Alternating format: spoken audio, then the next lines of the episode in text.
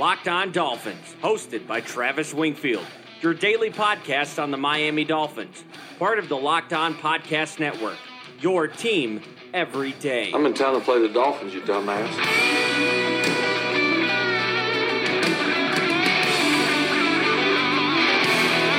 What Dolphins, and welcome into the Thursday, September the 19th edition of the Locked On Dolphins podcast. I am your host, Travis Wingfield, and as always, I am here to bring you your daily dose of Miami Dolphins football. And on today's show, the Dolphins do play a football game on Sunday. We'll preview the Cowboys, we'll recap Miami's offseason and the brilliant execution that's right, brilliant execution of their vision, and what is the expectation for 2020. Plus, I have remade the whiteboard with new player designations and values. We'll go over Miami's depleted 53 man roster with a fine tooth comb, all of that and more. But first, before any of it, I kindly invite each and every one of you to subscribe to the podcast on Apple Podcast. We've made the top 200 multiple times, or on Spotify, where we are on the top 100 there. You can follow me on Twitter at Wingfield NFL. The number one follow on Dolphins Twitter as voted by Dolphins Twitter. You can find the show at Locked On Fins, and of course, lockedondolphins.com, where myself and our team of writers over there gives you guys daily content on this football team every single day. That's another Miami Dolphins. And we're going to start this podcast off with a little bit of I suppose, an annoyed reaction to the general media, the national media, most pundits, and even some of the local guys that seem to not understand what's going on in Miami. And frankly, it's not that difficult to see, especially after Chris Grier spoke the other day at his press conference, his first media availability since back in January when all this happened, or began to happen, I should say. But you look at the value this team has gotten from every single asset they've sold off and stayed very true to one aligned singular vision, it's actually really impressive. And I get that this tanking issue is a problem for a lot of sports fans that think that maybe it's not in the spirit of the game, even though it's within the rules and the bylaws of the National Football League and of the sport itself. It's kind of an unwritten rule, maybe even as far as to call it Bush League. I wouldn't go that far, but I will say the Dolphins have done a bang up job of getting this stuff done this offseason. And I wanted to write a piece, and it's up on lockedondolphins.com right now called Agree with It or Not Miami maximized value in the fire cell because I keep seeing these podcasts and radio shows and television programs. Even Scott Van Pelt, my favorite guy in all of uh, sports media on television, he has been down on the Dolphins every single show this week and it actually has been pretty comical for the most part. But I wanted to refute these ideas that the Dolphins are visionless or that they're doing things the wrong way and they're not going to rebound from this because of a lack of culture, a instability in the locker room, whatever you want to call it. Everybody has their reasons for why the Dolphins have failed the NFL and their organization and their fans but that's not true. And let's talk about why that's not true and how brilliant of a job Chris Grier has done this offseason. The Dolphins cleared out their salary this year all the way down to the bare bones. They have the lowest cash payroll by a significant amount in the NFL, and by doing that and choosing to not spend money on free agents, the Dolphins earned this a third and fifth round compensatory draft pick for Ja'Wuan James, Cam Wake, and maybe even a seventh round pick for Frank Gore if things go the right way in the formula. I'm not sure how it works, but I do know they'll get a third and a fifth for James and Cam Wake. They were able to eat portions of the Ryan Tannehill and Robert Quinn contracts because they didn't worry about spending that money and taking on dead cap to extract a fourth round draft pick and a sixth round draft pick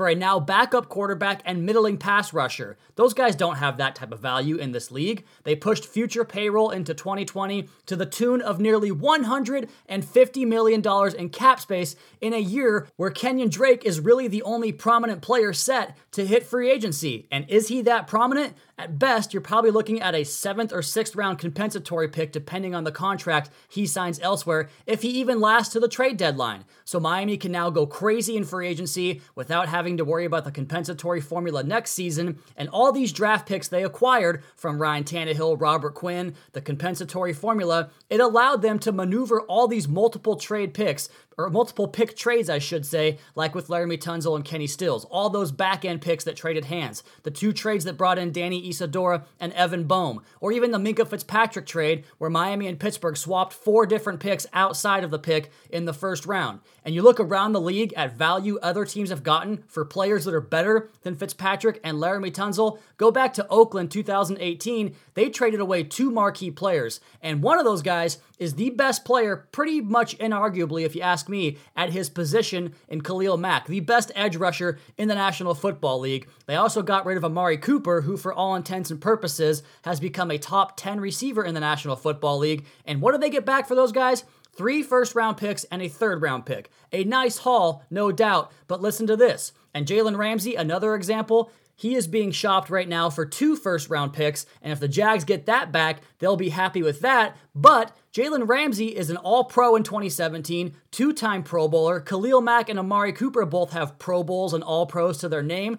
Laremy Tunsil and Minkah Fitzpatrick, for as much as I liked both of those players, and especially Tunsil and what he brought to the table, they got back three first and a second round draft pick for those guys, better than what the Raiders got for Cooper and Mack. And the Tunsil trade on its own is going to bring back more than what Jalen Ramsey, an all pro cornerback, brought back or will bring back for the Jacksonville Jaguars. So the value for all of these moves has been tipped in the Dolphins' favor. If you're taking away the team logos and the team building aspect and the immediate impact on the football team, and you just look at these two sides of each of these trades as trading partners or companies on the financial investment market, you would point to the Miami Dolphins every single time as the team that got the better value out of the deal. They've done it every single step of the way. And of those first three rounders, one of those belongs to the 0 2 Pittsburgh Steelers, who, by the way, are now without their starting quarterback, Ben Roethlisberger, for the final 14 games. Mason Rudolph will make his first career start this coming Sunday. This after waving goodbye to Antonio Brown, one of the all time greatest receivers in the NFL, Le'Veon Bell, one of the best running backs in the NFL, and Mike Munchak, one of the best offensive line coaches in the NFL.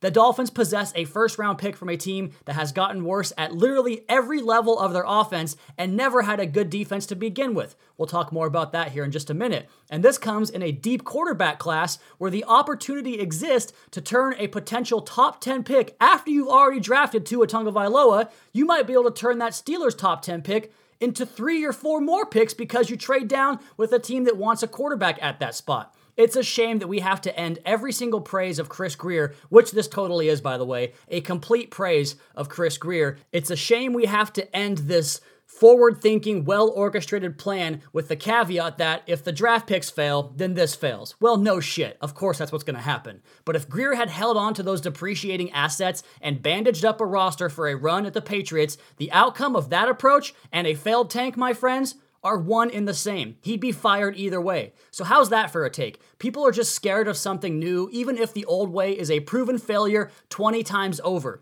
What the Dolphins are doing is new, and if that plan fails, it will be looked back upon as the strange detour from the league's standard operating procedures, even though it was an offseason full of victories for the Miami Dolphins. And I do want to circle back to this point in the second segment and tell you about an expectation or what the mandate might be for 2020 because, again, all of this is great in theory, and this is the caveat part, but if they don't make it work out on the field, none of it will matter. So I want to lay the expectations for 2020 and what this staff and regime has to do to stick around to be part of this rebuild. We'll do that next, but first, real quick, the opening month of the NFL season is brought to you by Mack Weldon. Mack Weldon is a premium men's essential brand that believes in smart design and premium fabrics. Mack Weldon is better than whatever you're wearing right now.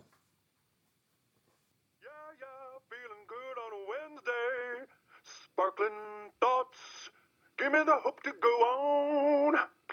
Now I know it's not a Wednesday, oh. but I'm feeling good on a Wednesday, and why not get some more South Park references? That won't be the last one we have on this episode. Before we get into our next segment here, I want to talk about a tweet I sent out on Wednesday morning, I believe it was, about Minkah Fitzpatrick and his desire to not be a Miami Dolphin anymore, and how kind of ironic and let's be real, hilarious the fact is that he was sent to Pittsburgh because one, they're going in the wrong direction too, even more so than Miami is this season. Well, not this season, but long term. You think they're maybe in some more trouble. But they also send Minkah Fitzpatrick to one of the league's most antiquated defenses in the National Football League. You recall last year that Sunday night game against the Chargers, they had Keenan Allen matched up on a linebacker to the tune of something like 14 catches for 200 yards. They continue to do that. You go back to the 2016 AFC Championship game, they had Lawrence Timmons running down the field, on the field, the field, field, Hogan 20, 30 yards down the field in that AFC title game from my film study when the Dolphins did sign Timmons the next season, and somehow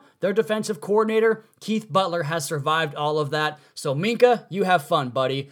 And one more note before I lay out the expectations for 2020. There was a note last night on Scott Van Pelt's SportsCenter show that mentioned the Dolphins and Jets are both three touchdown underdogs this Sunday. The Dolphins play the Cowboys. We'll preview that game in just one minute and the Jets play the Patriots. Now, they are 23 point dogs, whereas Miami are 21 and a half point dogs. And this is the first time since 1987 two teams in the National Football League are three touchdown underdogs on the same week. And the last time it happened in 87, the Cowboys and Niners had their full squads back from strike with Bill Walsh and Tom Landry, whereas the teams they were playing, Atlanta and Philadelphia, still had scabs playing on their team. So that's the company Miami's keeping right now, the NFL scabs from the strike season of 1987. And let's go ahead and talk about better times ahead because we know that 2019 is a disaster, and we're going to preview a football game with this team here in just one second in a game where they are three touchdown underdogs. But I talked about this team in glowing praise in the first segment of this podcast here on the Locked On Dolphins podcast part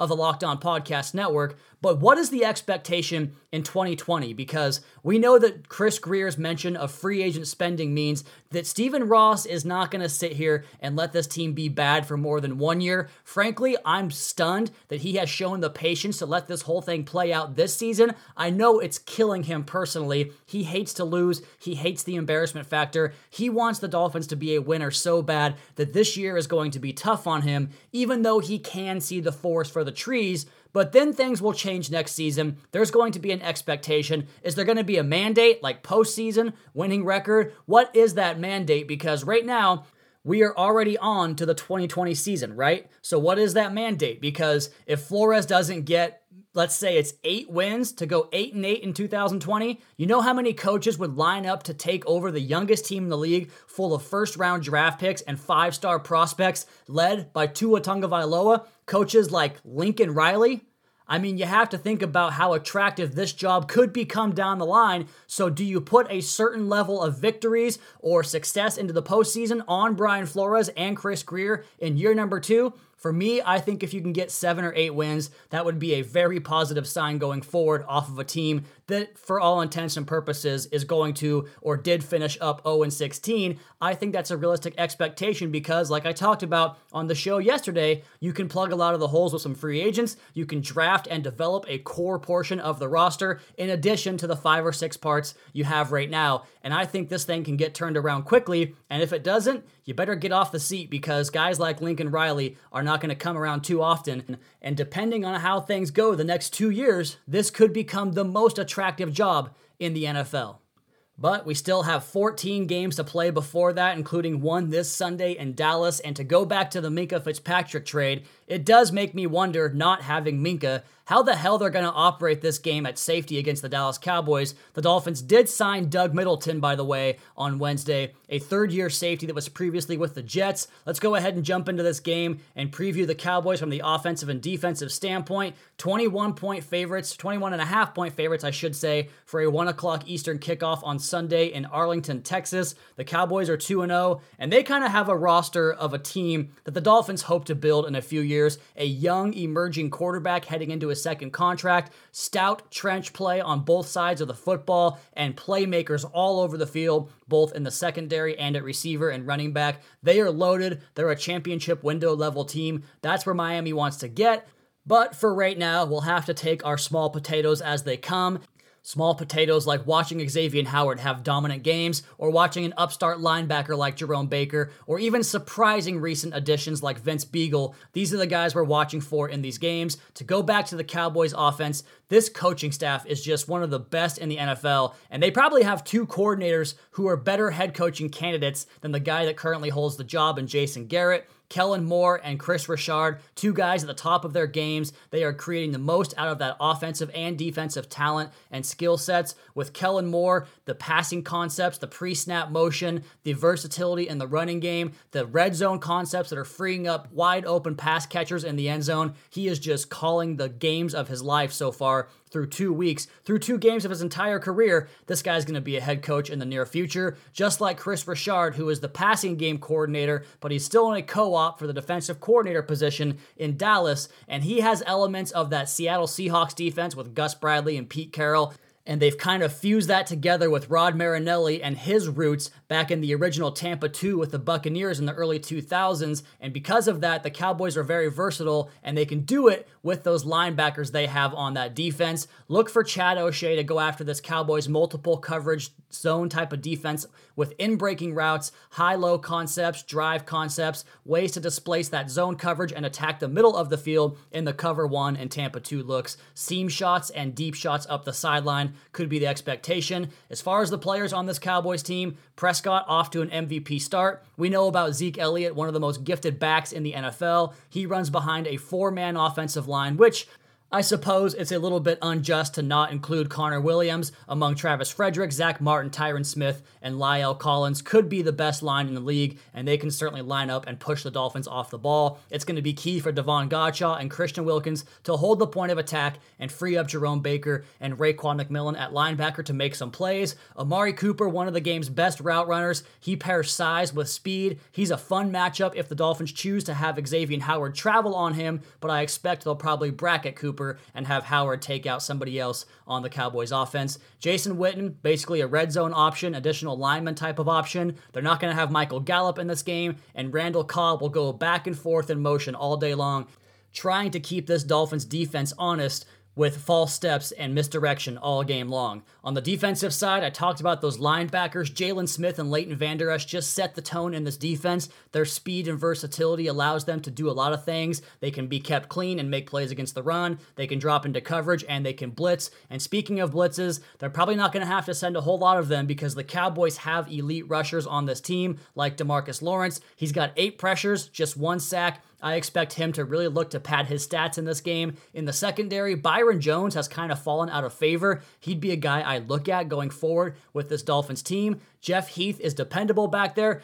Xavier Woods is very underrated. And Chido Awuzie is one of the better cornerbacks up and coming in this league. He pairs with Jourdan Lewis. But if the Dolphins want to attack this secondary, the best place to do it is the opposite perimeter corner on the other side of Chido Awuzie because Jourdan Lewis plays the slot and the other cornerback position has had some fluctuation. They're going to have to find ways to create those one on one passing opportunities with Chad O'Shea's offense and attack vertically, vertically and hope to steal some points that way. My bet is that Preston Williams makes a big play in the game. As far as the concerns in this game, pretty much all over the field. The Cowboys can run it down Miami's throat, they can pass it, they can rush the passer, they can stop the run. I just don't know where the opportunities exist outside of those vertical shots. I think Mike Gesicki up the seam, Preston Williams getting an outside release into the boundary without safety help, or maybe a flyby from Jakeem Grant. The Dolphins are going to have to get fireworks in this game to pull off the upset and come away with a win. And I do think the game plan came together much better defensively against the Patriots, and the Dolphins played a lot better in that game despite the scoreboard. But it's going to be a challenge to carry a lifeless offense,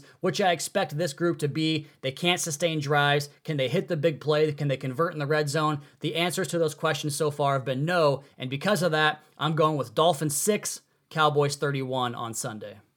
And so that would total a differential of 25 points, which means the Cowboys would cover that spread. And we'll have the college picks on Friday for you guys tomorrow.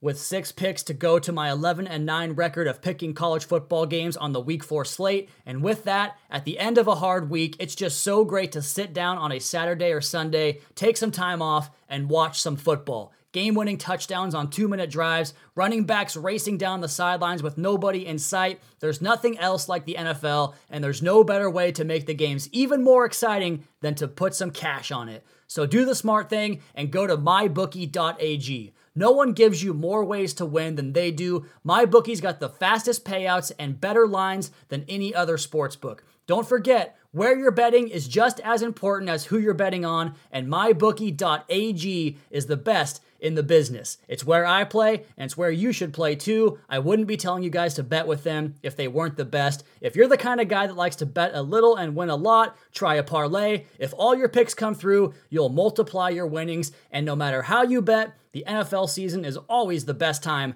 of year. Join now and MyBookie will double your first deposit. Use promo code LOCKED ON to activate that offer. That's promo code LOCKED ON. Visit mybookie.ag today. You play, you win, you get paid.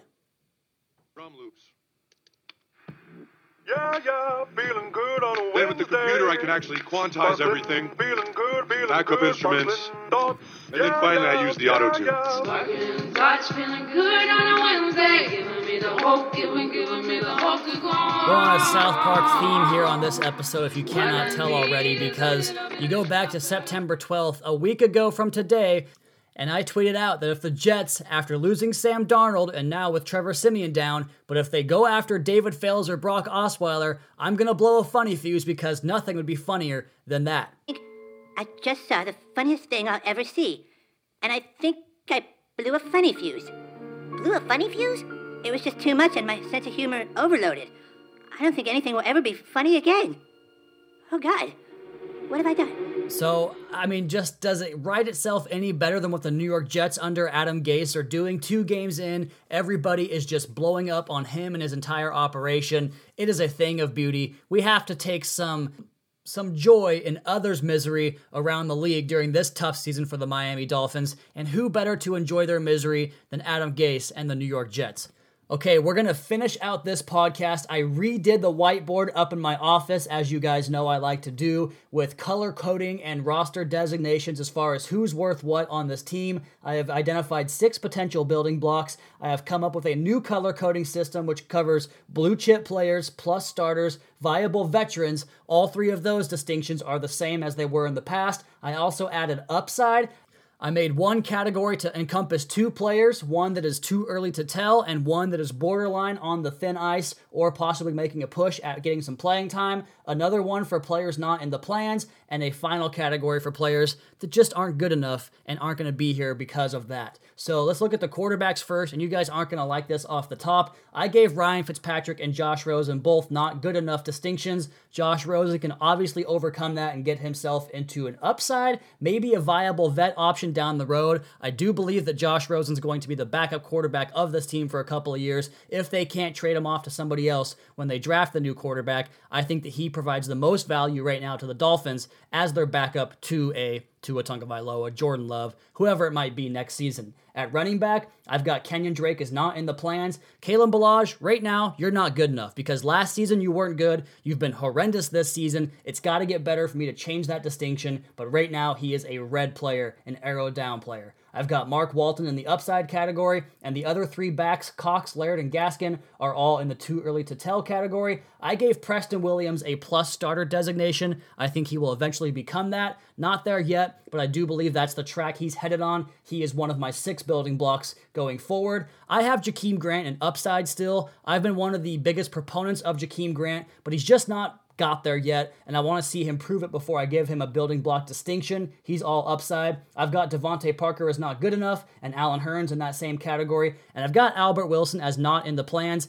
I just really don't think they're going to stick with a guy who's been injured this much the last two years. At tight end, Mike Gesicki upside, Durham Smythe too early, Nick O'Leary I have as not good. He's been terrible through two games so far. On the offensive line, I've got Jesse Davis as a viable vet. Michael Deiter and Evan Boehm, I gave them both upside distinctions. I've got Daniel Kilgore is not in the plans, as well as Chris Reed, which is pretty obvious. And then I have Danny Isidora and J'Marcus Webb as not good enough, and Shaq Calhoun, Bryan Witzmann, Isaiah Prince, all in the too early slash borderline category. On the defensive line, so if you're keeping score at home, that's one building block on the offense I have for this team. On the defensive line, Christian Wilkins and Davon Godchaux, I have them both as plus starters. I believe that Godchaux's already there. I think Wilkins is on his way to being there, and they are two of my six building blocks. John Jenkins is a viable vet. And then Avery Moss and Tank Carradine I have as not good enough to be on this roster in the future.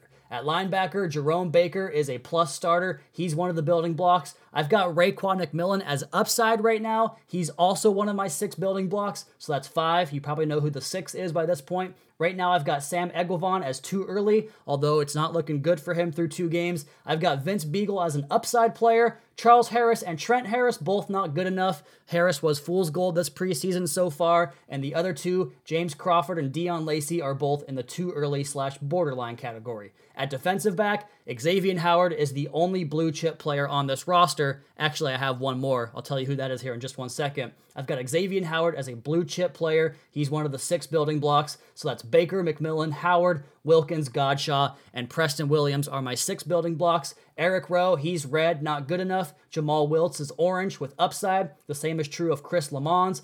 Bobby McCain and Reshad Jones are both in the viable veteran category. Same with Walt Aikens and Johnson Bademosi for their special teams prowess. I have Steven Parker and Ken Webster in the too early slash borderline category, and I put Doug Middleton in not good enough in the red category. So that's the roster distinctions right now. A lot's going to change. I'm sure this roster will continue to overturn itself from now up until the offseason begins, and we'll continue to update these players' designations as we go forward. But right now, as you guys can tell, this roster is pretty depleted. It's not good. There is going to be a huge infusion of talent next offseason, and of course, we'll be tracking that here on Locked On Dolphins all season and all offseason long. I'm also tracking the Texans, Steelers, and Saints schedules. And lastly, the podcast went over 1 million downloads for the year. Today, we're about 14 weeks ahead of schedule on that, as my year end goal was to hit a million downloads. So, thank you all so, so, so much for the support. It's greatly appreciated. And if you have a Google Home or download the Google News app, we are officially here with Locked On Podcast Partnering with Google and the Google News feed, you can get one and five minute hits and updates from Google from yours truly. That's right, I'm the voice of the Miami Dolphins on the Google News feed. The content is the same as what you're going to get here on the podcast, but there's monetary incentive for me as well as a huge step in discovery of the podcast. Big, big, big things happening at Locked On, and I can't go further into this next part but I've got some pretty big things coming down the pipeline for myself personally as well. And that's a great spot to end the podcast on. You all please be sure to subscribe to the podcast on Apple Podcasts. Leave us a rating, leave us a review. Check out the other Locked On Sports family of podcasts for all the local and national coverage of your favorite teams. Follow me on Twitter at Wingfield NFL. Follow the show at Locked On Fins. Keep up to date on the Daily Dolphins blog over at lockedondolphins.com. You guys have a great rest of your night. We'll talk to you again tomorrow for a Friday mailbag edition of the Locked On Dolphins podcast, your daily dose for Miami Dolphins football.